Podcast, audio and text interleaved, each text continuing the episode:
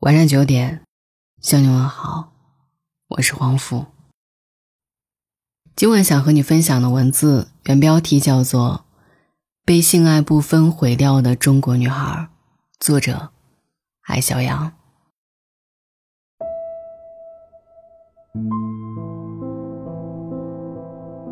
宁子去马尔代夫度假，旅途中认识了男神，男神帅，有品味，风趣幽默。总之，是他长这么大能摸着的最完美的男人。假期第三天，他们住到了一起。第七天，在机场道别，宁子问：“你爱我吗？”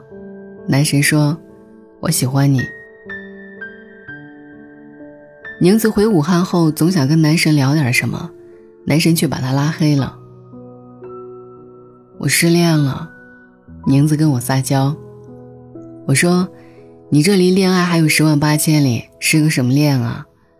这辈子你推倒这种男人的机会根本没几次，别相信忧伤了。恭喜，来干一杯。宁子说我有毒，专治不高兴的毒。其实我知道宁子病在哪里，她这种病，大多数中国女孩都有。受传统教育长大的我们，始终没办法直面自己的本能。从小我们被灌输的两性观是：追求身体满足的女生是不洁放荡的，在性的享受方面，女孩是接受方，不能主动，更不能因性而性。性是女生用来交换爱情或者婚姻的资源，如果没有这些东西作为交换，女生就是吃亏上当，不支持。传统教育表面上是在保护女性。其实造成了女性在两性关系中的弱势心理。明明上床很享受，说再见的时候，却总觉得自己上当受骗。很多女孩甚至逼自己因性而爱。一个心理咨询师跟我讲自己的成长故事，他初中被补习老师性侵，因为老师说爱他、喜欢他，等他长大会娶她，他选择了保密。并且慢慢接受这种畸形的关系。他大学读心理学专业，毕业后成了心理咨询师。经过多年自我疗愈，他现在最想对二十年前的自己说：不要因为身体的关系而强行与对方建立心灵的关系。你觉得那是给自己一个交代，其实是把自己交给了魔鬼。美剧《性爱大师》里。女主弗吉尼亚·约翰逊从一场失败的婚姻里走出来，开始反思性爱对于女人到底意味着什么。时尚杂志永远告诉女性：如果你们在床上和谐，一定是因为相爱并且适合结婚。但现在我明白，性就是性，即使美好的性，也不一定指向爱情和婚姻。别人只是撩你，你却用尽全力去爱。不是爱情不讲理，而是我们所受的教育让女孩无法接受真实的自己。原来每个人都有能力和自由，单纯享受性的快乐。绝大多数女孩会因为一场意外的性生活而强凹造型去爱对方，把一夜情变成夜夜情，把艳遇变成爱情。很多彼此折磨的感情关系以及不合适的婚姻。都是因为我们无法明确划分床伴、情人和爱人的关系。一个女孩被渣男套路了，上床以后，男生不断跟她借钱，不借，男孩就半个月不理她。她伤心的要死，我忍不住问：“你到底爱他什么？”她想了半天，说：“我说不上来，但如果不爱他，为什么我们在床上那么好？”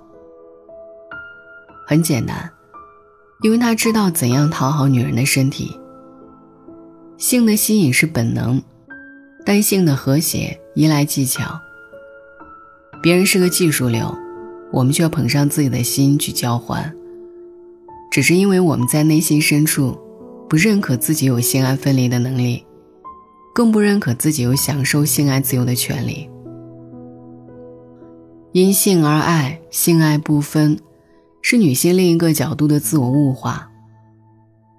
电影《被嫌弃的松子的一生》，松子并不享受性爱，但她不断的从一个男人身边辗转到另一个男人的床上。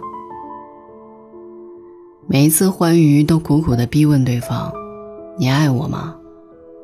如果对方说爱，他就愿意继续忍受不愉快的身体关系，认为就算被打也比孤独一个人好。松子的一生怕寂寞，却总是孤单；盼望爱，却总在被甩。他试图讨好世界，却被所有人嫌弃。这部电影提醒我们：当女孩的自我评估低到尘埃里，她所面对的世界将是多么残酷。用身体交换爱和用身体交换钱，在失去自由的程度上没有本质的区别。如果你认可人类生而自由，就应该明白，在本能中，性是一种单独存在的需要。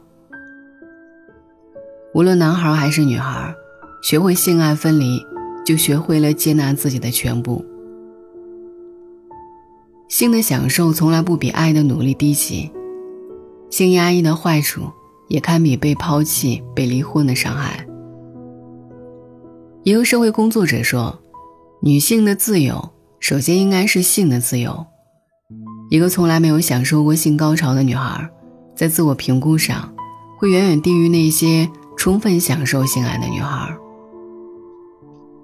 《性爱大师》的作者托马斯·梅尔接受采访时说：“性易懂，爱难测。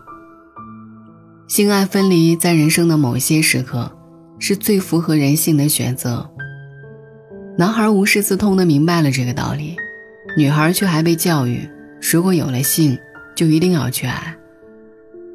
说轻了，这是对女孩的束缚。往重里说，简直是毒害。也许你会说，女孩在性爱方面容易受伤，所以给他们束缚没错。用保护的名义去束缚一个人，是传统文化里最常见的套路。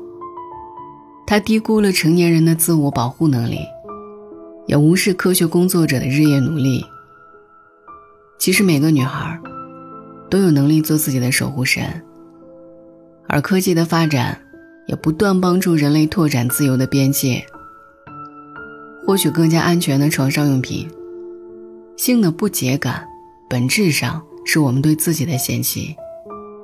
当女孩经济独立，思想上也越来越自由和自信，就会明白，性不会让我们变得低微和肮脏。性爱分离也不意味着自我糟蹋。性爱分离。让我们收回自己人生的掌控权。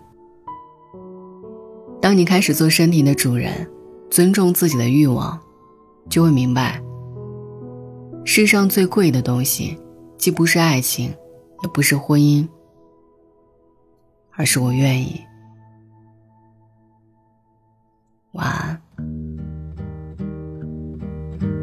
Yesterday, all My troubles seem so far away.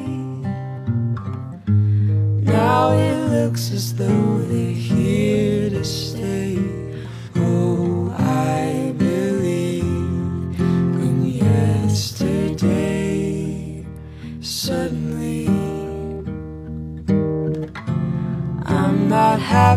man I used to be. There's a shadow hanging over me. Oh, yesterday came suddenly. Why she had to go.